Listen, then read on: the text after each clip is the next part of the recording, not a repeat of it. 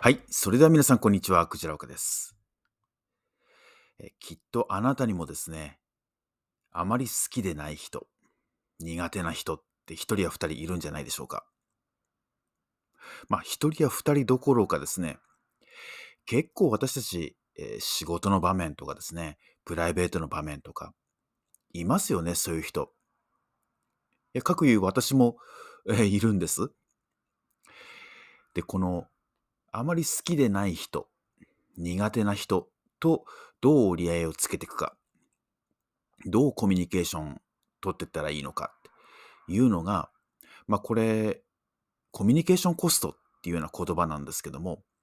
まあ仕事上ですね、非常に余計な気遣いをしてみたりとか、ああ、またかという形で悩んでみたりとか、全くこの人たちはおしゃべりばっかりして仕事が進まないんだよねって、邪魔なんだよね、耳障りなんだよねって。いう形でイライラしてみたりとか、えー、とかく向こうから突っかかってくるとか、マウントを取ってくる、えー、そこへの気遣いをしなきゃいけないって、こういったこと全部、まあお金とか時間以外のまあコストですよね。こういうことが、えー、スムーズな物事の進行を阻害する因子になっていると。いうことが多々あります。まあ、人の悩みの9割は人間関係だっていうような言葉もありますよね。それはもう確かにそうだと思うんです。この人間関係の悩みさえなければ、まあ、どんなにこの人生がスムーズですっきりして楽しいことかというふうに思うんですけども、ちょっと視点を変えて、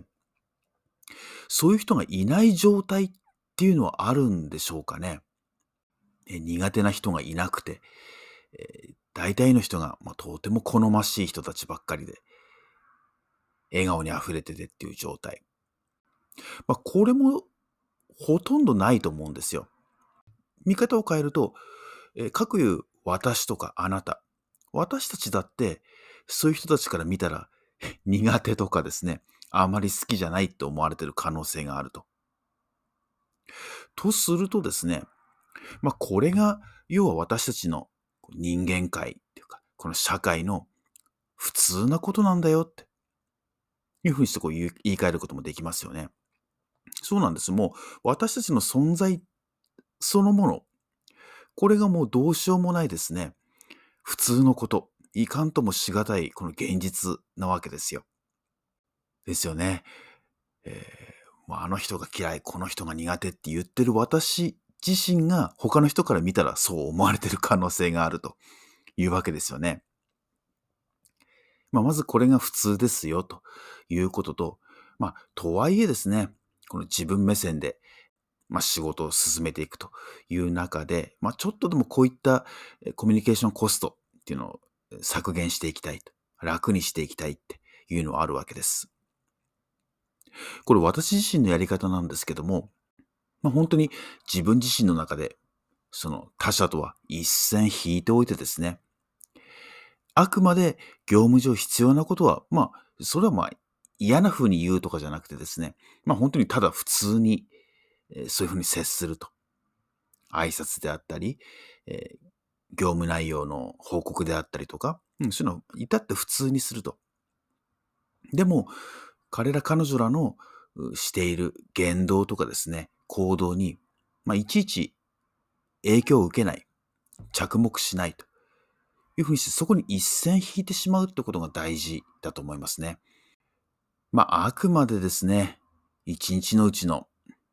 何時間、何分、その人に接するだけの話。自分は自分という自分軸っていうのを確固たるものを持っていると、あまり影響を受けずに済みます。よくあの人嫌いだから挨拶しないと、挨拶返さないとかですね。あの人嫌いだからいちいち報告しないってあるんですけど、それだとまあ、仕事上支障が出てきちゃいますもんね。余計に、私があの人嫌だっていうのと同じように、あの人も私のこと嫌だっていう悪循環を助長させることにもなってしまうんで、まあ、あくまでその仕事上の場面、愛想笑いじゃないですけども、それとはなしに深く突っ込まずですね、対応する。で、あとはですね、さっきも言いましたけども、じゃあそういう人たちがいない状態っていうのはあり得るのかっていうことなんですけども、まあ私自身もですね、もう言ったらめちゃくちゃ嫌いな人、めちゃくちゃ苦手な人いたんですよ。でもですね、何年かしてみると、そういったことを忘れてた？いや、むしろ今、良好な関係を築けてるっていうことも実はあるんですよ。これ不思議なもので。あの時のあの思いって何だったんだろうっていうふうにして思ってしまう。結局ですね、これも見方の変換なんですけども、そういった人たち、自分自身が苦手かなと思う人、嫌いだなと思う人がいるからこそ、じゃあ、自分はどういう対応していったらいいかなって。自分はどういうふうな、え手順で、この情報提供、ほうれん草してったらいいかなっていうことを考えるきっかけになる。つまり、そういう人たちがいるから、私たちのコミュニケーションも進歩していく。修正、改善する機会になっていく。ということがあるわけです。だからこれが、やっぱりいろんな人たちが世の中にいるよねっていうことの現れだと思いますね。だから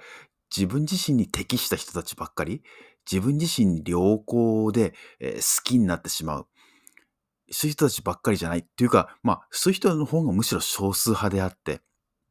そうでない人たちがたくさんいるから、じゃあ自分はどうしようかなっていうふうにしてこう成長の機会になっていくと。つまり、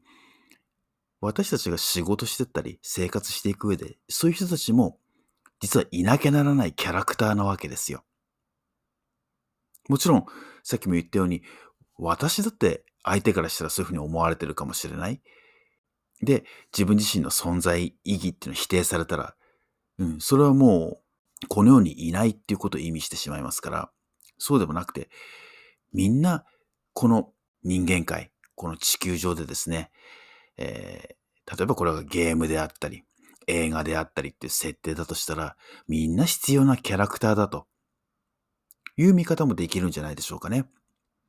あとはそれをどう捉えるかっていうことで、自分自身の日々進歩とかですね、改善とか、より学習の機会にしていくということがむしろ大事なんじゃないのかなって思います。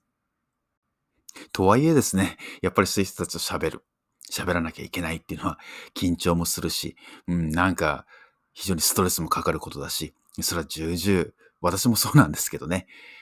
まあ、手を変え品を変え、成長の機会にしてまいりましょう。